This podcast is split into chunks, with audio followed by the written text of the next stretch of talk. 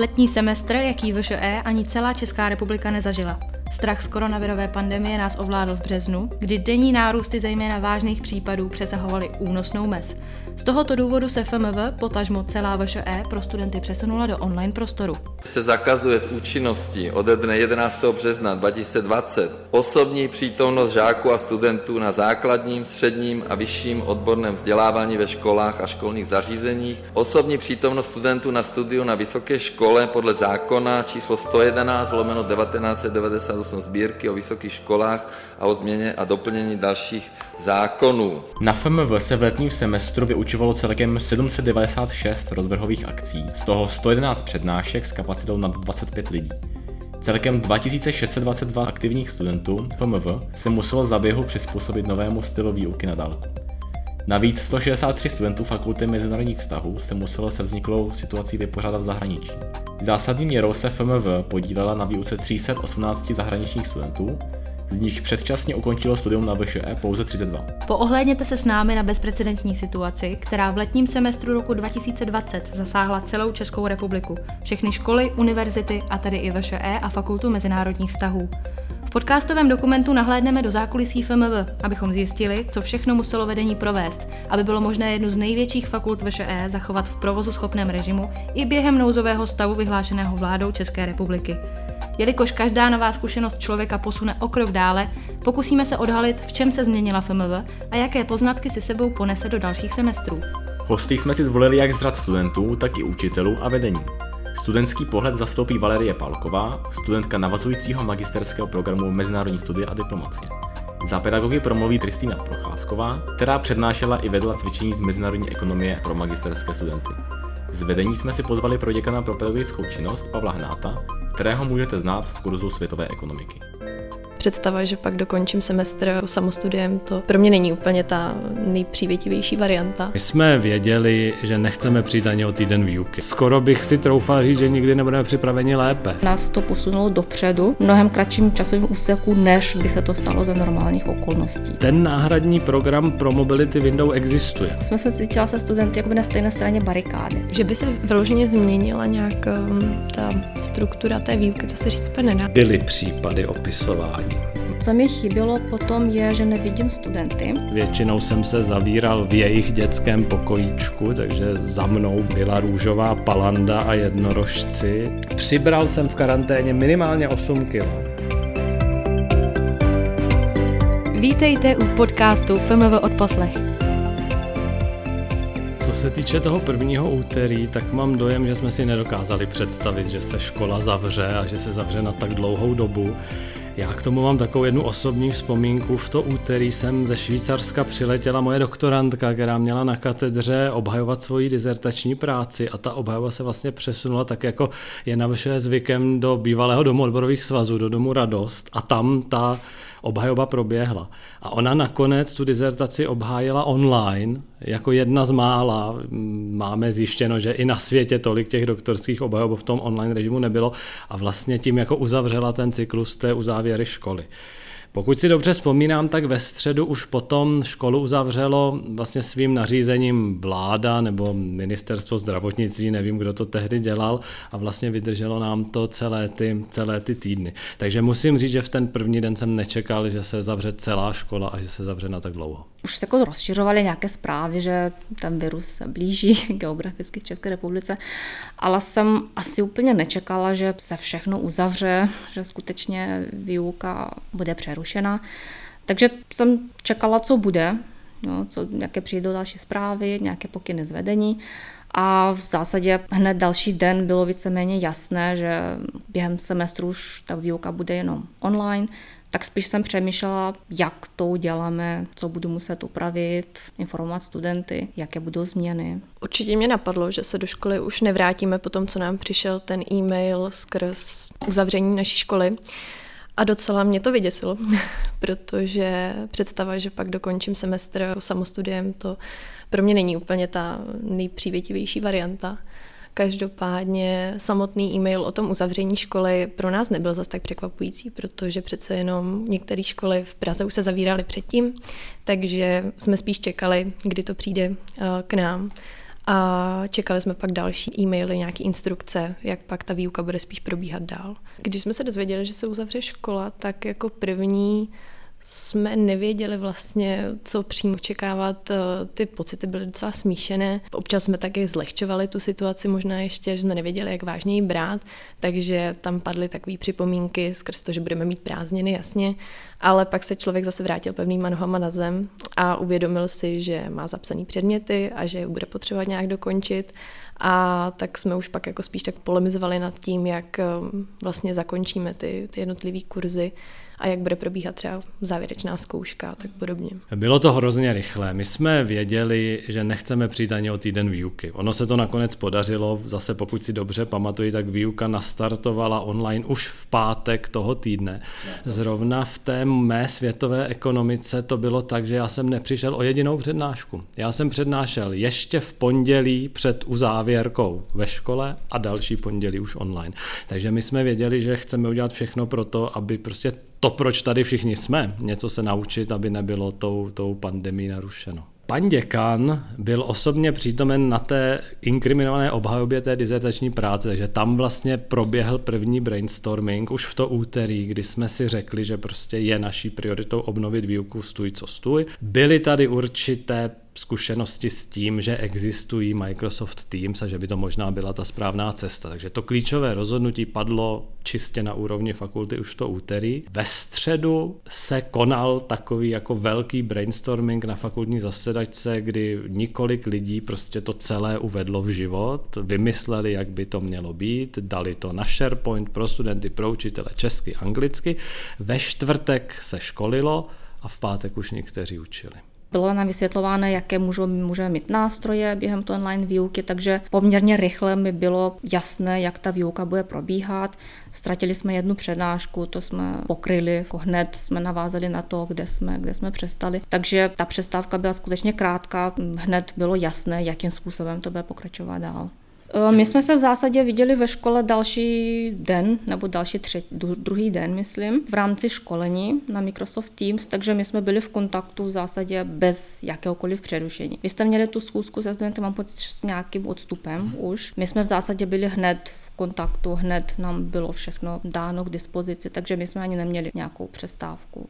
Ty následující dny po uzavření školy Spíš jsme tak vyčkávali, s čím přijdou učitelé, jak bude teda následovat ta výuka. Takže já osobně jsem třeba doufala, že nějaká výuka probíhat bude, že nějakým způsobem ty přednášky a cvičení se budou realizovat eh, v tom online prostředí. A obávala jsem se nejvíc toho samostudia, no, takže to jsme spíš očekávali, co bude, ale učitelé reagovali vlastně záhy. Každý vyučující nás potom kontaktoval skrze e-maily a rovnou nám tam vysvětlovali, jak bude probíhat teda ta výuka dál, především ta organizace toho kurzu, že teda předměty některý budou online, něco si budeme muset samozřejmě nastudovat sami a většinou potom k těm ústním zkouškám tam ještě nebyly přesné instrukce, to jsme se dozvěděli až potom později, protože jsme ještě pořád nevěděli, jestli se vrátíme do školy nebo nevrátíme, takže to už potom bylo přímo jako na těch vyučujících, ale jinak ty instrukce už jsme dostávali potom takhle postupně zvlášť.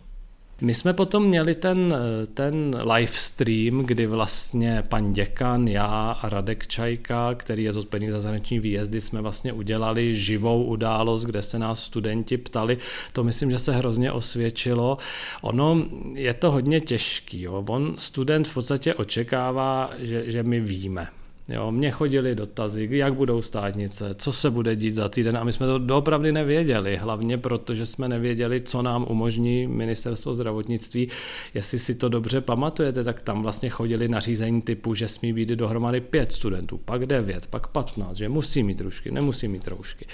Mě vždycky hrozně bavilo se trošku dívat na Facebook školy, kde studenti si stěžovali na to, že budou roušky, ale v tu chvíli opravdu nikdo nic nevěděl. Takže my jsme si zakládali na tom, aby ve chvíli, kdy něco víme, víme, tak jsme to řekli, aby jsme jako nevyvolávali paniku. Ehm, já mám trošku dojem, že dneska ve společnosti trošku chybí jako taková ta základní důvěra, že lidé dělají to, co dělat mají. My jsme prostě dělali všechno pro to, aby všechno proběhlo správně a to, že jsme třeba nevěděli týden dopředu, jak co bude, to se prostě stává. Ale opravdu si nevybavu, že by byl nějaký zásadní přetlak v úředních hodinách, v podstatě celou tu karanténu. Prostě maily jsem samozřejmě normálně vyřizoval, pak jsem vyřizoval ty nově vzniklé žádosti FISISu, ale že by jako chodili studenti a chtěli mě vidět, to, to nebylo. Co se týče toho live streamu pana děkana, tak i z našeho pohledu to byl opravdu úspěch. Hlavně myslím, že dobře taky bylo, že potom vlastně toho záznamu vznikl jakoby přepis nebo SharePointová stránka takových jako odpovědí a otázek. Takže samozřejmě ta idea, že by se to mohlo zopakovat, že, že se to povedlo, ta tady byla ale vlastně pak nakonec jako nebylo proč. My jsme opravdu efektivně využívali SharePoint, intranet fakulty, myslím si, že dodnes tam studenti mají všechny návody, které se toho týkají, ale určitě počítáme s tím, a když se garanti programu setkávají se svými studenty, my to na fakultě děláme pravidelně, není tam úplně hojná účast, ne každý student si večer najde čas, aby se sešel s garantem programu, ale je to škoda, protože právě tam eh, lze říct garantovi, co se na programu líbí, co by se mělo zlepšit. A to právě myslíme, že by tou formou live streamu mohlo, mohlo být. Vedení školy zpočátku nechávalo spíš ty věci na fakultách, ono i podle zákona to tak je, že co se týče realizace výuky, tak odpovídají děkani, ale samozřejmě postupem času vykrystalizoval ten takzvaný krizový štáb a ten vlastně potom pravidelně reagoval na to, co přicházelo z vlády, ministerstva zdravotnictví a snažil se to nějakým způsobem konkretizovat pro pro jednotlivé fakulty. Myslím si, že jakoby hlavním cílem paní rektorky a pana prorektora Dvořáka bylo, aby se ten přístup jednotlivých fakult příliš nelišil, protože samozřejmě studenti studují různé předměty z různých fakult a pak, když šly takové ty zvěsti, které na jednu stranu pro nás byly příjemné, že, že, že se to podařilo třeba naší fakultě zvládnout rychleji a lépe než jiným fakultám, tak jako pro image školy jako celku to samozřejmě dobře není. Máme skvělé lidi, máme lidi, kteří prostě rádi učí, to znamená udělali všechno pro to, aby ta výuka proběhla. Zároveň tady máme všechnu tu potřebnou techniku, říkám, dokupovali jsme grafické tablety, dokupovali jsme nějaké mikrofony, pokud někdo chtěl přednášet třeba ve stoje, ne každý u toho rád sedí. Takže v tomhle ohledu jsme připraveni byli. Eh, samozřejmě, co se ukázalo být problémem a co nás v těch prvních dnech hodně stresovalo, byla třeba kvalita internetového připojení na kolejích, co se stane ve chvíli, když třeba na tu světovou ekonomiku se naraz přihlásí 100-150 lidí, což se nakonec běžně dělo. Proto jsme třeba dali taková ta preventivní opatření, že studenti si měli vypínat kamery, aby prostě se nezatěžoval ten internet, ale nakonec mám pocit, že i tohle jsme nějak zvládli. Já potom jsem třeba i zkoušel online a musím říct, že když se třeba zkoušelo, student byl na Slovensku, tak často to spojení bylo špatný. Jo. Ale to je prostě o infrastruktuře této země. Co se týče infrastruktury školy, tak myslím, že jsme nakonec připraveni byli. A skoro bych si troufal říct, že nikdy nebudeme připraveni lépe. Jo? Prostě na tohle to se úplně připravit nedá. Eh, školení zaměstnanců probíhalo v jednom dni na tři várky. Seděli jsme v zasedačce, vždycky nás tam bylo tak 40, to znamená za ten jeden den jsme skutečně proškolili 120 lidí. Ono to nebylo školení v pravém slova smyslu. Oni měli připravený ten návod v SharePointu, podobně jako studenti, a některé ty základní věci se jim předvedly. A musím říct, že prostě podle toho, co učitel potřebuje ve své výuce, tak k tomu přistoupil. Třeba jazykáře hrozně moc zajímalo, jestli budou moc pouštět jiné videa a audio nahrávky. Eh, my jsme, co používáme ekonomii, jsme se zase zajímali, jak budeme moc kreslit grafy. Takže myslím si, že lidi se s tím museli pak poprat hodně doma hodně si to vyzkoušet. A dobrý bylo, že Microsoft využil téhle té příležitosti a vlastně ty tým si nám jako pod rukama vylepšoval. Vlastně každý týden něco bylo lepšího. Možná si pamatujete, že zpočátku selhávaly ty záznamy, protože vlastně tam bylo příliš velké rozlišení, tak Microsoft reagoval, takže najednou se rozlišení záznamu snížilo, nikomu to nevadilo a všechno fungovalo. Takže musím říct, že fakulta a její zaměstnanci k tomu fakt přistoupili výborně. Na některé věci každý přicházel možná sám postupně, protože třeba prezentace se dá sdílet několika způsoby, tak časem jsem zjistila, který mi víc vyhovuje, ale v zásadě jako cokoliv, kdo zjistil něco nového, něco užitečného, tak se to řeklo i ostatním. E, můžu mluvit jenom za svoji katedru, protože s ní jsem byla nejvíc v kontaktu A tam mm, jsem nezaznamenala nějaké reakce ve smyslu, že, že je někomu ta online výuka nepříjemná. Možná nepříjemná ve smyslu, že ty studenti nevidíme, že mě třeba už po měsíci začalo vadit, že skutečně sedím celou dobu, jsem seděla, jinak bych stála před tabuli a pohybovala se. Takže to mi vadilo nejvíc, ale jinak si myslím, že řada kolegů bylo vyženě nadšená, že, že, že se zkouší něco nového. Asi můžu říct i to, co říkají některé firmy, že nás to posunulo dopředu mnohem kratším časovým úseku, než by se to stalo za normálních okolností. V tomto ohledu nám to prospělo a nemůžu říct, že jsem měla kolegu, který by vyloženě řekl, že to je nepříjemná zkušenost. Jednu první věc, kterou jsem řešila, je, že nemohu ukázat na něco. Třeba v aule mám nějaké ukazovátko nebo, nebo můžu něco rychle napsat na tabuli, tak to mi chybělo. Pak jsem postupně přišla na způsob, jak jim to nahradit. Změnila jsem svoje prezentace ve smyslu, že byly mnohem barevnější, přidala jsem, sice jako nemám úplně ráda animace, ale tam úplně spoustu animací jsem přidala, abych nahradila to, že můžu na něco ukázat v aule. Takže to si myslím, že jsem si pro sebe nahradila v dostatečném rozsahu, abych, abych nepocitovala v tom nějaký, nějaké omezení. Ale co mi chybělo potom je, že nevidím studenty, Protože z toho, jak se oni dívají, jak, jak se tváří, tak jde poznat, jestli něco není jasné, nebo jestli třeba vykládám v, v dobrém tempu, jestli bych měla zpomalit, nebo jestli už je to nuda, jestli mám zrychlit, tak toto mi chybělo. Občas jsem se ptala, tak studenti mi třeba někdo řekl, že třeba mám zrychlit, nebo, nebo jestli něco zopakovat.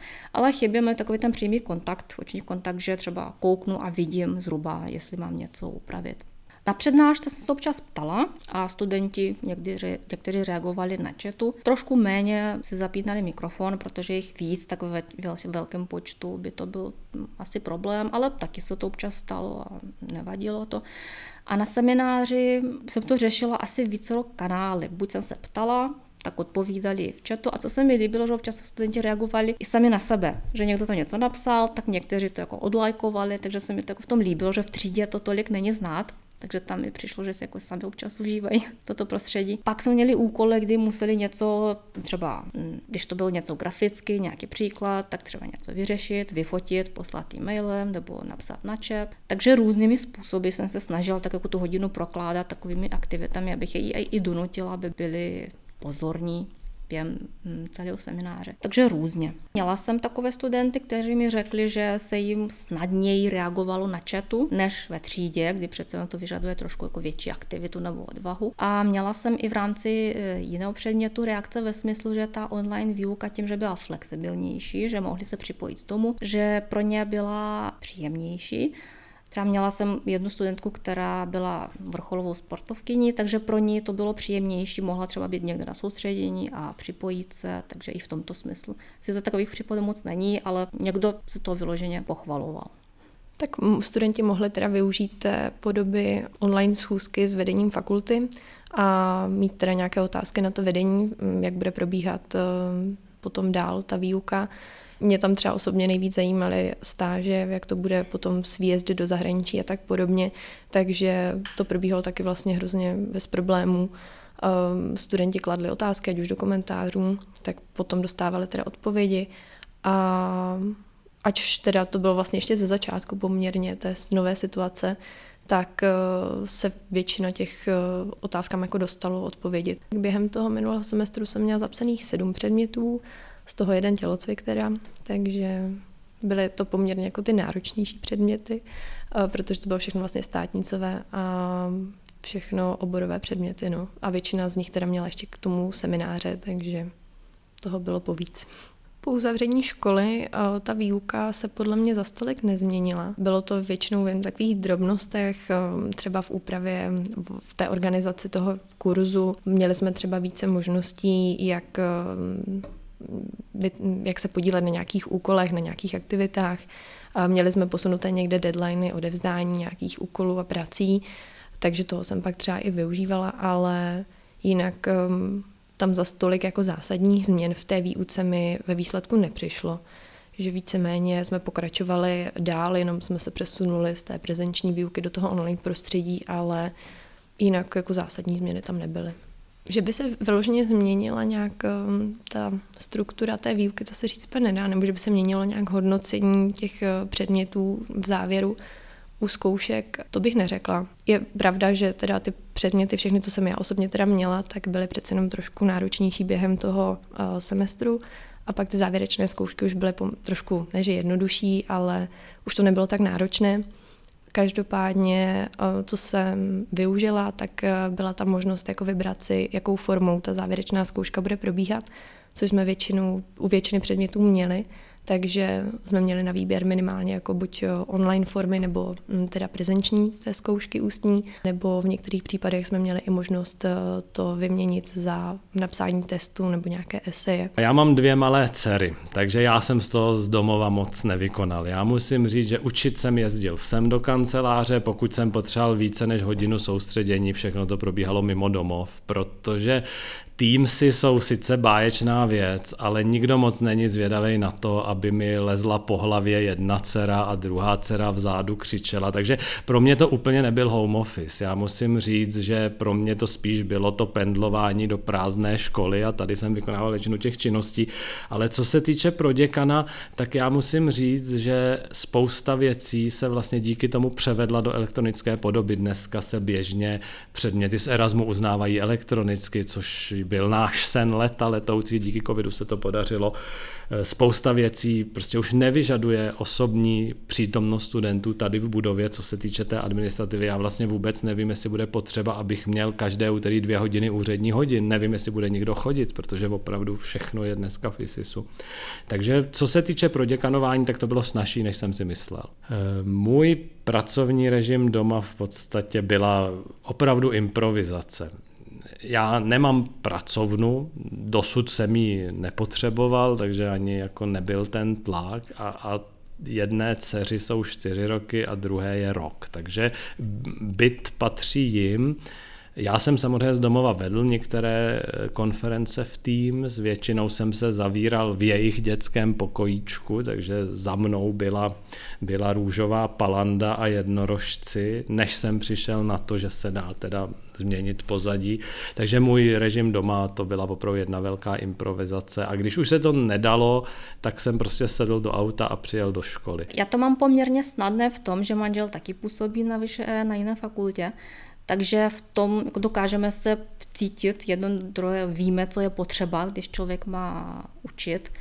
E, taky jsem trošku počítala s tím, že kdyby mě děti vyrušily během přednášky, tak to studenti pochopí, prostě řeknu, potřebuju chvilku. A několikrát se to stalo, že jsem to musela prostě jako odejít na chvilku. E, na druhé straně mám děti už v takovém věku, je jim 5 a 7, takže v takovém věku jako dokážou pochopit, že teď skutečně musím být klid. Občas jsem musela podplatit tabletem, televizí nebo něčím sladkým. Jednou si myslím, že si ji přednášela s dětmi vedle sebe, takže jako šlo to. Už byli dost rozumní na to, aby chápali, že, že musí chvilku strpět a pak se jim budou opět věnovat. Větší rozdíl byl v tom, že jsme byli pořád všichni doma, takže byl kratší časový úsek ten, který jsem měla jenom pro sebe, třeba v práci, tady jsem sama celý den, tak doma jsem musela ten čas více dělit, ale mm, to, že se to nějak mísilo, mi to nevadilo a nebylo to až tak nové pro mě. Můj typický školní den v době koronavirové um, byl zhrnutý do pár dnů, protože já jsem teda rozvrh měla um, méně dnů v týdnu, ale o to uh, třeba delší, nebo jsem ty cvičení a přednášky měla hned za sebou. Takže většinou, když jsem začínala hned od rána, tak jsem si udělala tedy dobrou snídani a kafe, čaj a hned jsem sedla k přednášce. Upřímně teda i bylo pár dnů, kdy jsem lezla rovnou s pyžama na přednášku, že jsem to úplně nestíhala. Pak byly přednášky, hned eh, na to jsem se přepojila jenom do jiného týmu a začalo cvičení, takže potom ty dopoledne většinou utekly hodně rychle. A rychle nachystat si jenom oběd a vrátit se zpátky ke stolu. Ty dny byly docela prostě podobné tomu jako ve škole, jenom jsem prostě byla pořád zavřená v jedné místnosti, teda odbíhala jsem si vždycky jenom pro jídlo a zase zpátky. No. Tak abych nějak vydržela v tom jednom pokoji celou dobu, tak eh, jsem samozřejmě se snažila aspoň nějakým způsobem střídat ty aktivity nebo se aspoň přesouvat v rámci toho jednoho pokoje, že jsem neseděla celou dobu u stolu, ale třeba jsem si šla sednout eh, do obýváku a tak podobně. Ale jinak tam nebylo moc možností, no, jak si to jako úplně zpříjemnit to prostředí, protože člověk neměl ani moc eh, šanci nějakých aktivit venku, takže ty první týdny jsem vlastně byla skoro pořád fakt vevnitř a maximálně nějaká procházka potom, ale to jsme ještě jako taky moc nevěděli, jak moc je to v pohodě jít si takhle jenom někam ven. Takže to bylo opravdu kratší vycházky a zase zpátky domů. Světová ekonomika je dneska kurz, který se vyučuje v angličtině. Vyučuje se v angličtině pro studenty obchodu diplomacie, pro studenty z Erasmu a pak pro studenty anglického obchodu a výhledové anglické diplomacie. Takže se tam míchají tři skupiny velice různorodých studentů. Když jsem potom vypisoval zkouškové termíny, tak někdo byl na Novém Zélandu, někdo byl v Kanadě a my jsme potřebovali najít čas, který bude vyhovovat všem. Takže světová ekonomika v tomhle je hodně specifická. Já jsem kompletně odpřednášel online, semináře taky běžely kompletně online, to znamená všichni cvičící měli, neříkám, že celých 90 minut, ale v čase seminářů prostě měli aktivity pro studenty. Zavedli jsme testování online a to jak v Teamsech, tak v ISISu, to znamená studenti světové ekonomiky jednak měli open book test a jednak měli online test v ISISu, který psali z domova a pak měli zkoušku po Teamsech. Takže v podstatě všechno, co šlo, tak ve světové ekonomice se využilo a já musím říct, že jsem okamžitě využil akreditační rady fakulty a všechny ty změny jsem do světové ekonomiky zavedl natrvalo. Takže světová ekonomika se nevrátí do doby před covidem, ale zůstane už navždy jiná. Studenti se té online výuky určitě zúčastnili víc než, než výuky prezenční. Já jako nemám problém, že by mi studenti nechodili na přednášky, ale účast na těch online přednáškách byla očividně větší, než když se to koná faule. A hlavně studenti se ptali a reagovali. Hlavně teda v chatu. Jo, vždycky se říká, že studenti tady ve střední a východní Evropě se neradi ptají, že prostě se nechtějí hlásit, ale v tom chatu nějak ty zábrany padaly a proto třeba jedna z věcí, které já opravdu chci ve světové ekonomice udržet je, že ten chat už během přednášek poběží i teď v těch mírových dobách, aby prostě studenti se nebáli a oni pak jako reagují i sami na sebe a najednou ta přednáška není kázání, ale je to opravdu kooperace. Navíc ještě se podařilo, že po nějakých letech světová ekonomika konečně má pořádný reader, a studenti najednou čtou. A samozřejmě je jako velká radost přednášet studentovi, který jde na přednášku připravený a ví, co se tam bude dít. Takže v tomhle ohledu já myslím, že studenti tu výuku, možná i tím, že měli méně aktivit, taky prostě věnovali víc času. A já vím, že tady na VŠE někdy si říkáte, že, že se to dá tak nějak trošku vošidit a dá se k tomu jako stihnout spousta věcí, ale prostě ono to nějaký ten čas chce. To, to je neoddiskutovatelné. Takže já myslím, že přístup studentů, já teda nikdy jsem nebyl ten, který by říkal, že studenti jsou líní a je potřeba, aby měnili svůj přístup, ale to, jak se chovali v době covidu, mě osobně se líbilo. Předpokládám, že budeme nadále mít pro každý seminář nebo to nějak pro každou skupinku bude mít nějaké svoje místo na tom tým, s tím, že studenti už to umí, už to znají, tak chci v tom pokračovat. A e, myslím si, že budu zavádět nějaké prvky online learning ve smyslu přípravy nějakých tematických modulů, které by si mohli nastudovat před seminářem. A v případě, že by něco nepochopili, tak se můžou třeba k něčemu vrátit, poslechnout si to ještě jednou.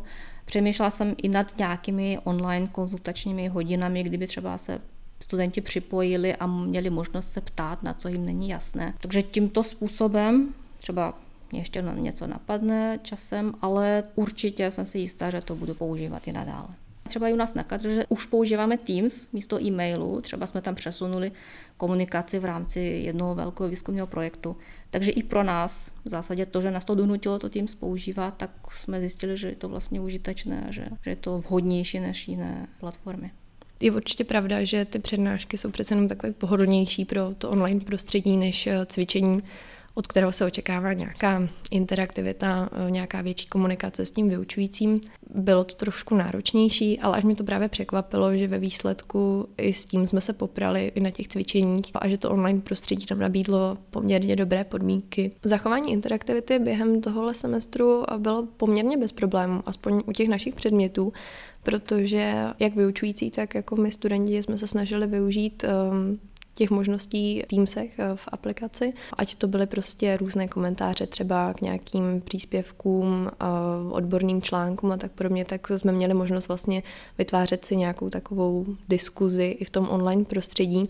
Já bych právě řekla, že tady ta forma eh, interaktivity v tom online prostředí je pro hodně studentů pohodlnější formou.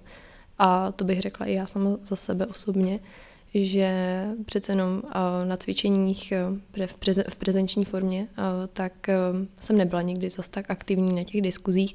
Prostě nějakým způsobem nejsem ten typ, co by potřeboval vyjadřovat ten svůj názor mm, v každé situaci.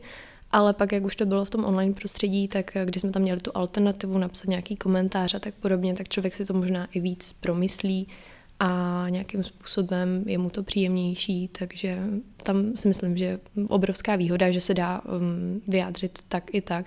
Kdo chtěl, tak mohl samozřejmě zapnout mikrofon a vyjádřit se přímo do diskuze a kdo zase nechtěl, komu to nebylo tolik příjemné, tak mohl využít těch komentářů a příspěvku na nástěnce. Nevýhody toho online prostředí tam bych asi zahrnula občas ty technické problémy, jako že nešel třeba ten mikrofon, někdy jsme se hůř slyšeli a tak podobně. Pro mě pak zase osobně to bylo asi to, že jsem se neviděla eh, s těmi spolužáky, protože přece jenom mm, ten den mám většinou jinak to celá pestrý, přecházím ze školy do práce a tak, a tak dále. Takže tady to mi docela chybělo v té online eh, výuce, že jsme se přece jenom neviděli osobně a nemohli jsme spolu trávit ten čas jako takový. Že by mi chyběl ten kontakt eh, s vyučujícím, to jsem asi taky úplně nepocitovala, protože eh, vždycky před tím cvičením jsme se na začátku bavili třeba o těch organizačních věcech a tak podobně, takže ten prostor nám tam ti vyučující dali i předtím pro jakýkoliv jako diskuze, eh, kdy jsme měli nějak připomínky k tomu průběhu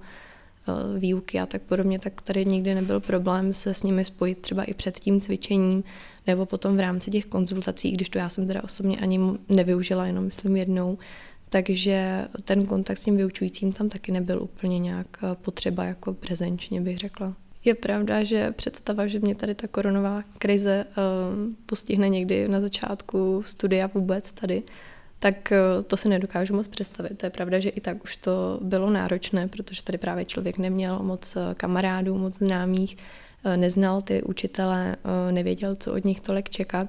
Takže představa, že jsem v prváku a mám tady teďka mít jako online výuku, nepotkávat se s těmi lidmi už vůbec, neznát ty učitele blíž, tak to musí, muselo být, to být náročné. To určitě, to jsem ráda za to, že nás to postihlo až v téhle době, kdy už jsme zvyklí na to studium tady, už máme ty známí, přece jenom asi i sdílení nějakých informací, když jsme potřebovali předat něco, tak eh, nebyl vůbec problém. Měli jsme komu se ozvat a měli jsme na koho se obrátit. To zkouškový období nakonec bylo um, právě docela už eh, méně náročné, než jsem očekávala, protože právě během toho semestru jsme měli hodně aktivity, takže tam jsme i nazbírali spoustu těch bodů a tak podobně.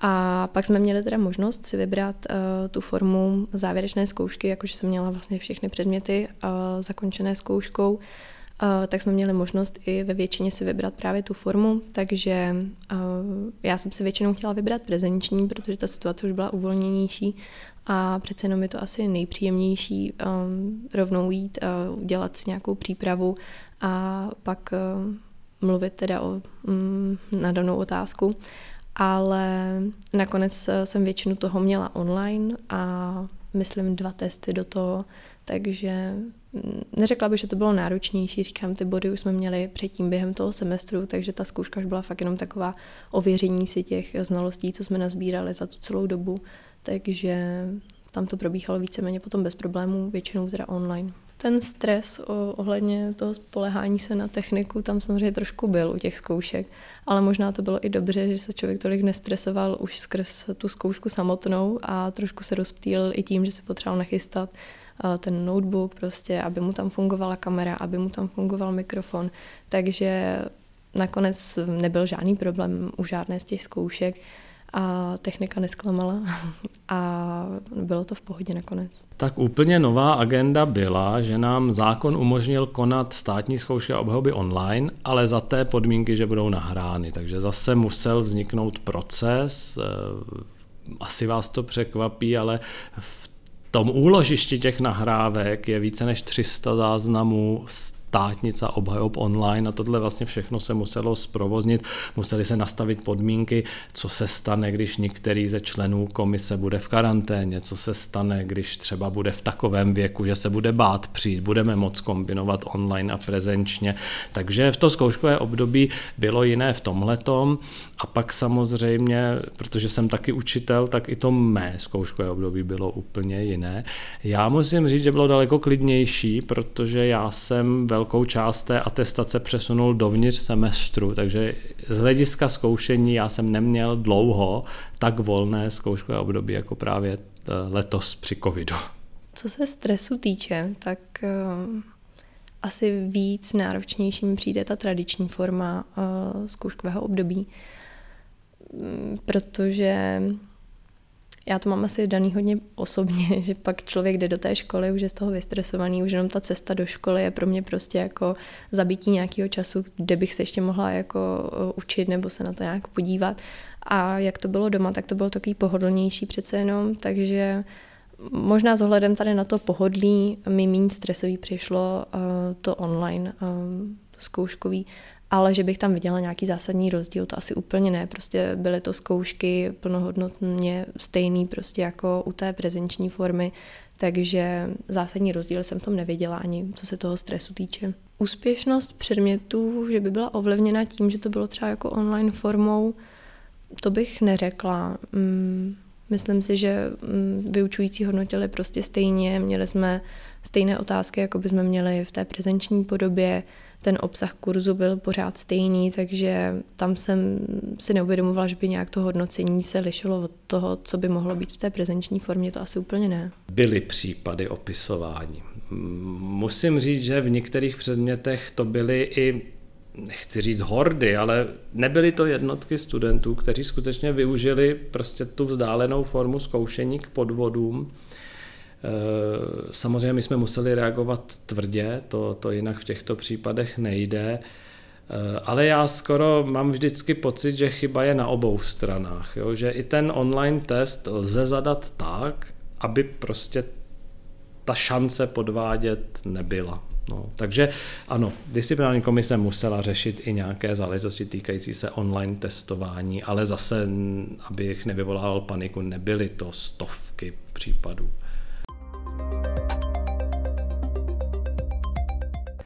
Co se týče návratu studentů ze zahraničních pobytů a stáží, tak zase hlavní mantrou bylo umožnit těm studentům dokončit semestr. Takže pokud se studenti vraceli rychle, tak jsme je ještě dokázali zapsat do toho rozběhnutého semestru. Ono to nebylo úplně jednoduché, protože samozřejmě pokud už vám uběhly čtyři týdny výuky, tak nemůžete si hrát na to, že, že, že nebyli.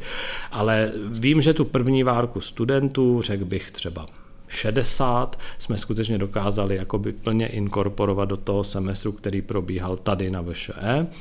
Další várku jsme dokázali řešit tak, že něco přece jen vystudovali v cizině a něco vystudovali eh, jakoby třeba mimo semestrální kurzy, potom později, později v semestru.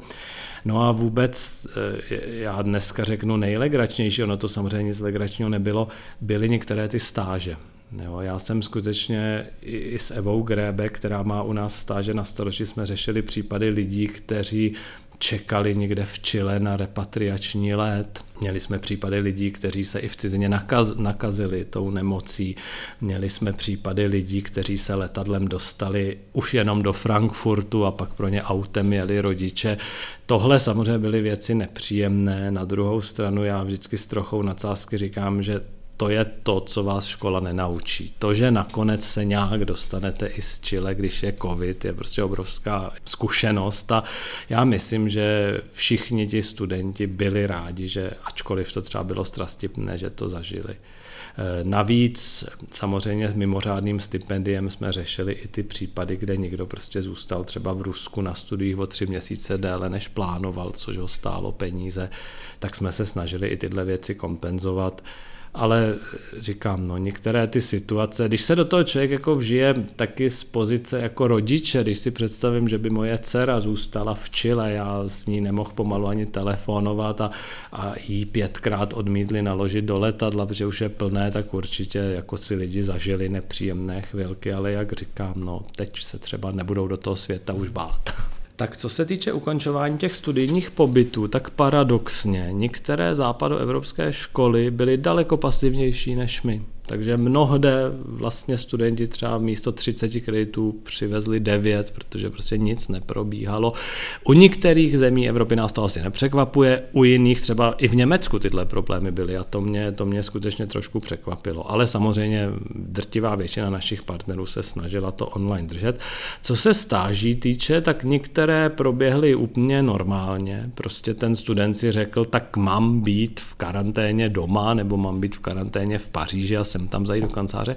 A pak jsme taky umožnili dokončení té stáže formou home office, to znamená, tak jako lidi přestali chodit do práce, ale pracovali z domova, tak i některé stáže takhle proběhly a ona zrovna kancelář Czech Tradu prostě nepřestane pracovat jenom proto, že je covid. A oni nám sami říkali, podívejte, když ten student úplně skončí, tak pro nás je to jako velká ztráta. Pokud třeba nějaké analýzy pro nás bude dělat klidně i z karantény v Tatrách, což taky teda se stalo, tak dobrý. Takže i ten home office samozřejmě nebylo to pak třeba za všechny ty kredity. Jo, místo 15, ty studenti třeba dostali 9, ale nezaznamenal jsem, že by se někdo cítil nějak úplně poškozen a hlavně všichni cítí, že pokud budou chtít vědět ještě jednou a jako opravit si to, že, že zase uděláme všechno pro to, aby to, aby to bylo možné. Co se týče stáží, tak to vlastně je čistě fakultní projekt. Všechna pravidla, která ke stážím jsou, jsme si vytvořili sami a já kdekoliv můžu, tak inzeruju, že je naším cílem, aby student jel jak na Erasmus, tak na stáž a samozřejmě pro tyhle ty případy jsme zvyklí kredity přidávat. Takže pokud někdo řekne, já už jsem na stáži byl, chtěl bych ještě jednou, tak pokud ta stáž bude smysluplná, bude to nějakým způsobem zapadat do toho studia, tak nikomu neřekneme ne. Jo, já prostě nemůžu říct do éteru, že každému, kdo přijde, přidám kredity, protože přece jenom jako jste ekonomové nebo budoucí ekonomové a prostě všechno má svoji cenu. Cenou tady za to vaše vzdělání je kredit, tak já nemůžu je rozdávat jak na běžícím páse, ale prostě pokud někdo přijde ve Stockholmu ten týden byli se mnou spokojení, chtějí mě tam znova, tak to určitě dokážeme. Naším cílem a vlastně i naší, řekl bych, jako životní nutností je, aby studenti jezdili. Naše fakulta je na tom postavená, my prostě chceme, aby součástí našich studijních programů byl povinný studijní výjezd, takže samozřejmě uděláme všechno pro to, aby ty výjezdy byly. Jsou věci, které neovlivníte. Do Ameriky prostě tento semestr asi ani další nikoho nedostaneme. To je jasná věc.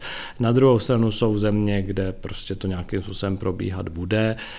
Je spousta zahraničních univerzit, které prostě nabízejí online výuku a teď jenom si musí student rozhodnout, jestli to pro něj je to pravé, jestli je to ten pravý Erasmus, když pomalu nikoho nepotká nebo ne. Dost za mnou teďka chodí studenti a ptají se mě, já teda pojedu až za semestr a co teď, tak já jim prostě radím, no tak ten semestr, který jste tu zůstali, si odstudujte všechno, co jde, dokončete si povinné kurzy a pak hold na konci jeďte na Erasmus, protože to nejhorší, co se může stát, je se tady semestr flákat, nestudovat, protože pak někdy jedu na Erasmus. Jo. Znova říkám, nikoho z této fakulty nevyloučíme proto, že by studoval moc. Jo, musí to být prostě situace, kdy dojdou kredity tím, že dostanete hodně čtyřek a ne tím, že prostě čekáte na Erasmus. Takže určitě jako studovat naplno a zkusit se ten Erasmus zařadit. Pokud vím, tak OZS taky spouští možnost stáží pro absolventy, to znamená je samozřejmě i možnost, že studium dokončíte a pak třeba pojedete na stáž už jako absolvent a ještě dostanete podporu Erasmus. Takže určitě bych byl rád, aby studenti prostě v tom zájmu o zahraniční vězdy pokračovali. Co se týče výběrových řízení na stáže, tak my jsme v létě měli check trade, měli jsme eh, stálou misi v Ženevě a našli jsme studenty. Nebylo jich mnoho, ale myslím si, že každou stáž jsme obsadili. Na druhou stranu spousta stáží se ruší. Teď zrovna minulý týden mi psali dva studenti, kteří měli dlouhodobě dohodnutou stáž v Izraeli. Jedna byla Czech Trade, jedna byla České centrum. Já dlouhodobě jsem se snažil ty stáže v Izraeli tak nějak prošťouchnout. Měl jsem k tomu hodně jednání. Nejdřív tam byla příliš malá kancelář, pak bylo to slavné stěhování Jeruzalém Tel Aviv, tak už to vypadalo, že to půjde. No a zase to nejde. No, přitom Izrael, já chápu bezpečnostní rizika, to je jasný, ale jako z hlediska inovativnosti, kreativnosti té země, jako myslím si, že to je báječná stáž. Ale obě, musím teda říct, že nejsou zrušeny, ty stáže jsou posunuty o, o půl roku. Ten náhradní program pro Mobility Window existuje. V každém studijním programu, kde je povinný výjezd, tak jsou tři možnosti, jak tu povinnost splnit. Za prvé vyjet na Erasmus nebo jiný studijní pobyt, třeba do Ameriky za druhé vyjet na stáž, případně ještě uznáváme stáž v České republice v nadnárodní firmě, takže to už je jedna možnost, jak si tu stáž splnit v České republice, prostě být na plný úvazek v EY, být na plný úvazek v Lasvitu třeba. A třetí možnost je studovat kurzy hostujících profesorů, které vám ISIS normálně ve skupině HV nabízí. Studenti vždycky jako mají pocit, že ta třetí možnost je taková nějaká jako méně cená, ale zase jako ono vystudovat si šest opravdu dobrých kurzů, kde budu se studenty z Erasmu, nemusí být špatný. Takže eh, lze splnit mobility window i z České republiky. Kam vás i si spustí, tam můžete. Ve studijním programu je, že by proto měl existovat důvod, protože zase, když to vemu z toho druhého konce, tak my skutečně chceme, aby naši studenti jeli. Eh, když za mnou přijde student já tady mám práci na částečný úvazek, já o ní nechci přijít a proto někam nepůjdu, tak eh, já vždycky se ptám, a je to jako z dlouhodobého hlediska správný, správný přístup? Není to škoda? Není třeba lepší tu práci dočasně přerušit, pak si najít jinou a prostě obohatit se tou zkušeností z Erasmu? Takže proto je tam napsáno, že by měl existovat důvod. Samozřejmě, kdyby fakulta chtěla, tak se na ten důvod zeptá, ale říkám, kam vás dneska i si spustí, to si, to si zapisujte. Co se týče kurzů zahraničních profesorů, tak fakulta mezinárodních vztahů dosáhla jako stropu, víc jich nelze. Když se podíváte na web, tak zjistíte, že v podstatě každý týden na FMV probíhají dva, někdy i tři kurzy profesorů a víc opravdu není možný. Za prvý nejsou místnosti, za druhý nejsou studenti. Jo, když vypíšete, jenom si to spočtěte, na všech je 25 studentů, krát nějakých 30 třeba kurzů, jo, víc už prostě nenaplníte a my zase vybíráme ty hostující profesory tak, aby to byli dobří učitelé a zase chceme, aby učili plné kurzy. Že? Když už sem někdo přijede, tak nechceme, aby mu tam seděli dva, tři lidi. Takže FMV, myslím si, v tomto už přidat nemůže. Mým takovým snem je, že by se tímhle způsobem třeba vyučovaly i povinné kurzy. To znamená, že by třeba nikdo místo toho, že bude chodit ke mně na světovou ekonomiku, tak si ji mohl splnit třeba nějakou kombinací kurzů svých profesorů. Ale eh, jako my už v tomhle tom si myslím víc dělat nemůžeme, protože už tam jako narážíme na strop, vůbec na kapacitu eh, jak studentů, tak, tak, tak budovy. Co se týče anglických programů, a teď pozor, tady nejde jenom o studenty, na fakultě taky jako spousta cizinců učí Ono se to třeba úplně nezdá, protože třeba neučí ty povinné kurzy na bakaláři, ale jsou katedry, na kterých už pracuje třeba skoro polovina zaměstnanců, kteří prostě nemluví česky. Takže co se týče veškeré té komunikace k Teamsům, k online výuce, tak všechno vznikalo paralelně česky a anglicky a studenti i učitelé, kteří nemluví česky, prostě měli na SharePointu veškeré informace a za to já jsem moc rád. My jsme samozřejmě intranet měli už před covidem, ale to, jak se ho podařilo uvést v život a, a že obsahuje aktuální, atraktivní informace, k tomu nám pomohl právě covid. A co se výuky týče, tak zatím všichni věříme v to, že se sejdeme v lavicích a budeme učit a jsme připraveni na to, že kdokoliv skončí v karanténě, okamžitě začne učit online, jsme připraveni na to, že kdykoliv se škola zavře, okamžitě přejdeme na výuku online. V tomhle asi jsme se na tom jaře poučili. Co se bude dít, když se objeví ve škole nákaza, si myslím nikdo neví. Já jsem četl docela zajímavý rozhovor s hlavní hygieničkou Rážovou. Mezi studenty byl velice populární, protože ona prokázala opravdu velký náhled do študákovy duše. Ona řekla, že pokud s někým nakaženým sedíte na přednášce, tak to není těsný kontakt. Jo, že prostě takový lidi není potřeba ani trasovat. Něco jiného, když už budeme v malé třídě s 25 lidmi intenzivně komunikovat, něco jiného, když nikomu budete 15 minut něco vysvětlovat face to face. Takže mm, jak já jsem to pochopil, pokud by se vyskytl případ covidu, tak nepůjdou všichni, kteří s tím člověkem byli v přednášce do karantény.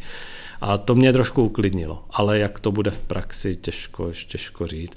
Paní hygienička Rážová taky doporučovala, jak nemáme míchat studenty, ale to opravdu jde na základní škole, to, to nejde na vysoké. Že by mě konkrétně nějakým způsobem změnila um, ta koronová krize tady, tak se říct nedá. A nebo já osobně jsem u sebe jako nepocítila úplně ty změny.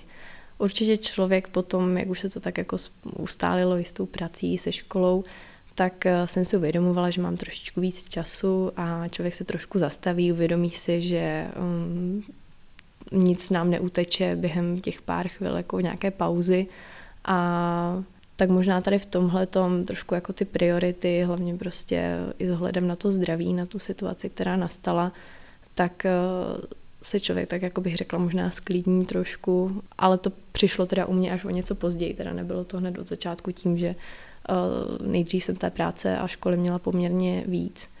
Ale jinak, že by mě osobně nějak změnila, se říct nedá. Beru si z ní určitě nějaký ponaučení, co se týče toho time managementu a oddělení toho pracovního, školního času a volného času jako takového. Takže tam vím, že na sobě ještě jako osobně potřebuji nějakým způsobem zapracovat trošku tam přidat asi víc vůle a k tomu si ten čas trošku víc eh, plánovat, rozdělit a umět jako oddělit ty uh, aktivity jako takový. Největší výzvou po vyhlášení toho nouzového stavu pro mě bylo asi jako vydržet to doma, no, protože uh, tím, že jsem právě vždycky byla rozlítaná během toho dne, potkávala jsem pořád ty lidi, tak najednou jako jsem si uvědomovala, že teď budu doma a vlastně dlouho se s nikým neuvidím.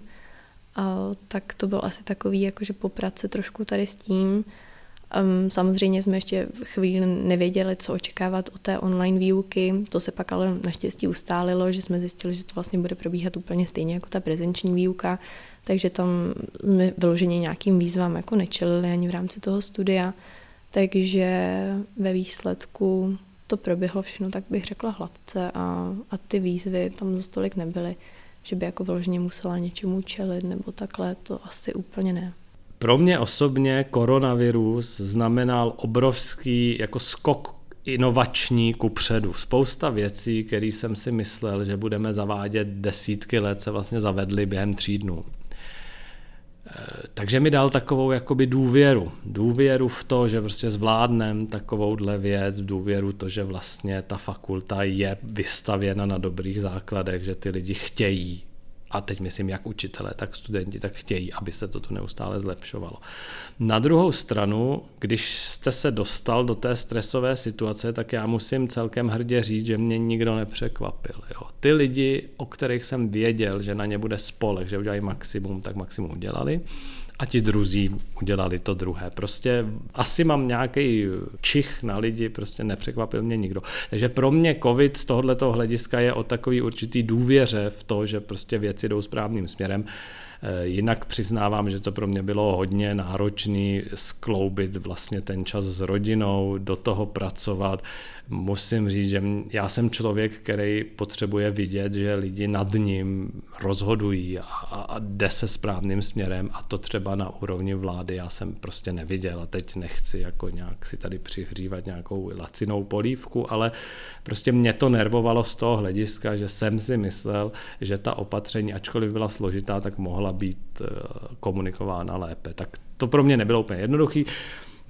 Přibral jsem v karanténě minimálně 8 kilo. Teď už jsem zase 6 zhubnul, ale myslím si, že těch 8 kilo je teda důkaz, že, že jsem byl ve stresu. Já totiž, když jsem ve stresu, tak jim. Co se týče srovnání FMV s ostatními fakultami, tak já mám skutečně pocit, že FMV zareagovala pružněji a že na ten online systém přešla rychleji a že vlastně dokázala z něj jako vytěžit maximum. I to, jak třeba proběhly naše přijímací zkoušky. Myslím si, že nikdo nebyl diskriminován, každý dostal šanci a toho já si hrozně vážím. E, myslím si, že činíme i co se týče ostatních škol. Zase na druhou stranu VŠE je prostě jiná než jiné školy. Jo, asi se od nás očekává, že budeme pružnější, že budeme reagovat. Takže e, myslím si, že jsme byli rychlejší a Obecně pro FMV podle mého názoru platí, že máme větší sounáležitost mezi studenty a fakultou, bez ohledu na covid a myslím, že i v tom covidu se to zase ukázalo, že prostě studenti mají fakultu rádi, třeba víc než studenti jiných fakult a že vlastně si přáli, aby jsme společně tu krizi překonali a že se nám to podařilo. Co jsem si z krize odnesla? Že zní to jako kliše, ale že špatné věci vlastně nás někam posunou, často rychleji, než, než si dokážeme představit. Jsem si říkala, že tako, opět to zní jako kliše, ale že jsme se cítila se studenty jakoby na stejné straně barikády. Nebyli jsme každý jako jinde a teď jakoby proti sobě, ale skutečně i od těch studentů jsem cítila, že se snaží nějak jako dělat to, co můžou aby, aby to nějak fungovalo. Takže taky jsem si odnesla to, že žijeme skutečně pohodlný život, kde bereme za dané, že můžeme kdykoliv, kamkoliv cestovat, i na, i na tu volnost cestování jsme si velmi rychle zvykli. Co se mnou zůstane uh, po téhle uh, situaci, je asi větší opatrnost, možná i co se týče nějakých těch uh, návyků skrz tu hygienu a tak podobně. Samozřejmě jako člověk je opatrnější, takže možná v tomhle ohledu a člověk si pak možná víc váží toho, když se právě s těma lidma setkává, víc si užívá těch, těch společných chvilek, takže i s ohledem na tady to jsem si z toho něco tak víc vzala, nebo i do budoucna bych prostě chtěla, aby jsme se pořád takhle nějak svým způsobem setkávali, aby prostě jsme využívali toho času, kdy můžeme být ještě takhle spolu, co se týče třeba těch spolužáků a tak podobně. Co by si z té situace měla vzít naše škola nebo naše fakulta konkrétně? Uh, myslím si, že by bylo fajn uh, zakomponovat do té výuky i tu online formu, Myslím si, že v některých věcech to bylo docela šikovné. Ty aplikace nabízí prostě spoustu těch možností i k ulehčení nějaké práce, i k ušetření času. Třeba bylo možné, že tam vytvářet ankety a tak podobně, takže si myslím, že to online prostředí nabízí docela um, zajímavé a fajn možnosti, takže možná z tohle ohledu si myslím, že by naše škola v tomhle to mohla zakomponovat víc toho online ale já osobně jsem jinak samozřejmě pořád zachování i té prezenční části, protože to má taky své výhody. Takže si myslím, že nějaký třeba balans mezi těma dvěma formama by mohl být docela fajn. Jsem si říkala, že možná studenti uvědomili, že ne všechno jde řešit, řešit přes internet, protože občas od některých studentů jsem měla pocit, že považuji neúplně za důležité chodit do té školy, že to přece, přece dá dostudovat doma, že na to stačí pár dní, tak mi přišlo z těch reakcí, že to tak úplně jako není asi, nebo u většiny studentů, že přece jenom jako to chození do školy a ta prezenční výuka jim něco dává. Někdo mi vyloženě psal, že už se těší, až bude zpátky do školy.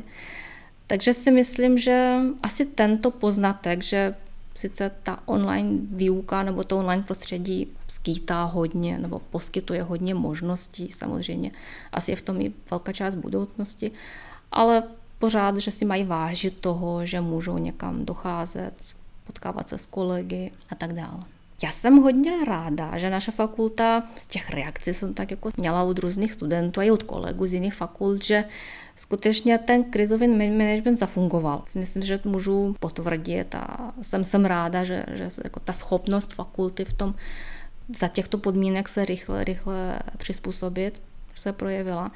Myslím, že velkou vděčíme za to panu proděkánu Hnátovi, který je proděkan pro pedagogiku a hodně nás v zásadě mm, nám pomáhal i systémový integrátor, doktor Sankot, který v zásadě pořád byl k dispozici, když jsme něco, by, když jsme něco potřebovali. A Myslím si, že se, jsme se skutečně asi projevili jako poměrně flexibilní fakulta, která se dokáže nějak semknout a vyřešit nějakou situaci. COVID samozřejmě ukázal, že ten systém výuky, který obecně v České republice na vysokých školách stále převládá, to znamená ten učitel jako někdo, kdo káže tu pravdu a ten spíš pasivní student, který v lepším případě se to naučí a odříká, prostě je překonaný. Jenom v té světové ekonomice, když najednou byl ten test s otevřenou knihou, psal se vlastně, nebo studenti ho mohli psát 36 hodin, to znamená mohli použít cokoliv, a pak mi psali, no najednou jsem u toho testu musel přemýšlet. Najednou to nebylo o tom, co si pamatuju, ale bylo to o tom, co vymyslím. A na tomhle to musíme pracovat. Takový musí být na veše každý předmět. Já si nemyslím, že bychom měli rušit přednášky. Já si opravdu myslím, že přednášky na vysokou školu patří, ale ten student by měl být na přednášce připraven, měl by reagovat a vlastně jako měl by do ní zasahovat aktivně. Jo? Já samozřejmě, když bych chtěl přednášku nějak snadno odříkat si svých dvakrát nebo čtyřikrát 90 minut, nikdo mě nepřeruší, tak je to jednoduchý, ale já chci, aby do toho studenti vstupovali, abych i já musel vymýšlet odpověď na ty jejich otázky. Takže na tomhle to musíme zapracovat, jak studenty víc vtáhnout do té výuky, jak zajistit, aby chodili na tu výuku připravení a aby mysleli, aby mysleli kriticky, aby jenom neopakovali to, co jim někdo jiný říká.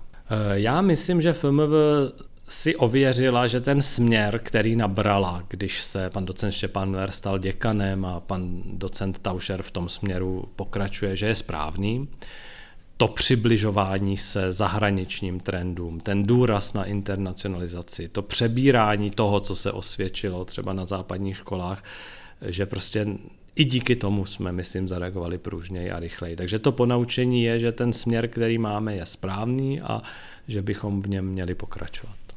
Já si myslím, že ve vysokoškolském učení se bude muset používat daleko víc nových technologií. My samozřejmě mluvíme o tom, že by bylo třeba dobrý zkusit virtuální realitu, že by bylo dobrý nějakého profesora z Harvardu vám promítat hologramem a ne mu platit letenku, teď nemyslím kvůli penězům, ale třeba kvůli uhlíkové stopě. To všechno tak nějak existuje, ale ten koronavirus ukázal, že vlastně to lze zavést, takže já si myslím, že nás čeká daleko víc technologií, ty technologie nikdy nenahradějí jako ten mezilidský kontakt. Já jsem to i říkal v takové té diskuzi, když jsem byl u Dana Stacha, tak jsme vlastně mluvili o tom, jak ta technologie nám umožnila ten semestr dokončit, ale já jsem vlastně řekl, že, že to nebylo jako úplně fajn, že prostě přednášet do zdi a, a tápat, jestli mě někdo poslouchá, prostě jako vysoká škola musí být o interakci, takže já si nemyslím, že budeme nějak dlouhodobě se nahrávat a mluvit na sebe jenom přes, přes kamery a mikrofony, ale to, že v té výuce použijeme daleko víc technologie, která nám umožní třeba se víc podívat do reálního světa, vykonat něco, co by jinak stálo prostě v obrovském množství peněz, že to je nevyhnutelný. A pak samozřejmě eh, ta diskuze nad tím, jestli učit se 13 týdnů, týden po týdnu, anebo jestli třeba víc učit v blocích, asi taky bude teď posílená. Já si představuju, že si studenti budou školy víc vážit, že najednou, když do ní nemohli, tak si třeba i řekli, že vlastně najednou jim chybějí ty jejich kamarádi, že to vlastně není tak špatný přijít do té přednášky místnosti s někým si tam popovídat. Takže já bych trošku očekával, že prostě si všichni budeme vážit toho, že tady přece jenom máme zázemí, který je moderní, je na západní úrovni a je to pořád škola, to je jasný. Ještě navíc ten náš systém školství je o tom, že opravdu není příliš o tom, že vynucuje ve studentech kreativitu, ale jako, jaký si to tady uděláme, takový to budeme mít. Takže pojďme se sem těšit, pojďme sem víc chodit, pojďme to tady využívat na maximum. Pokud se vám dnešní podcast líbil, odebírejte ho na platformě, na které ho posloucháte.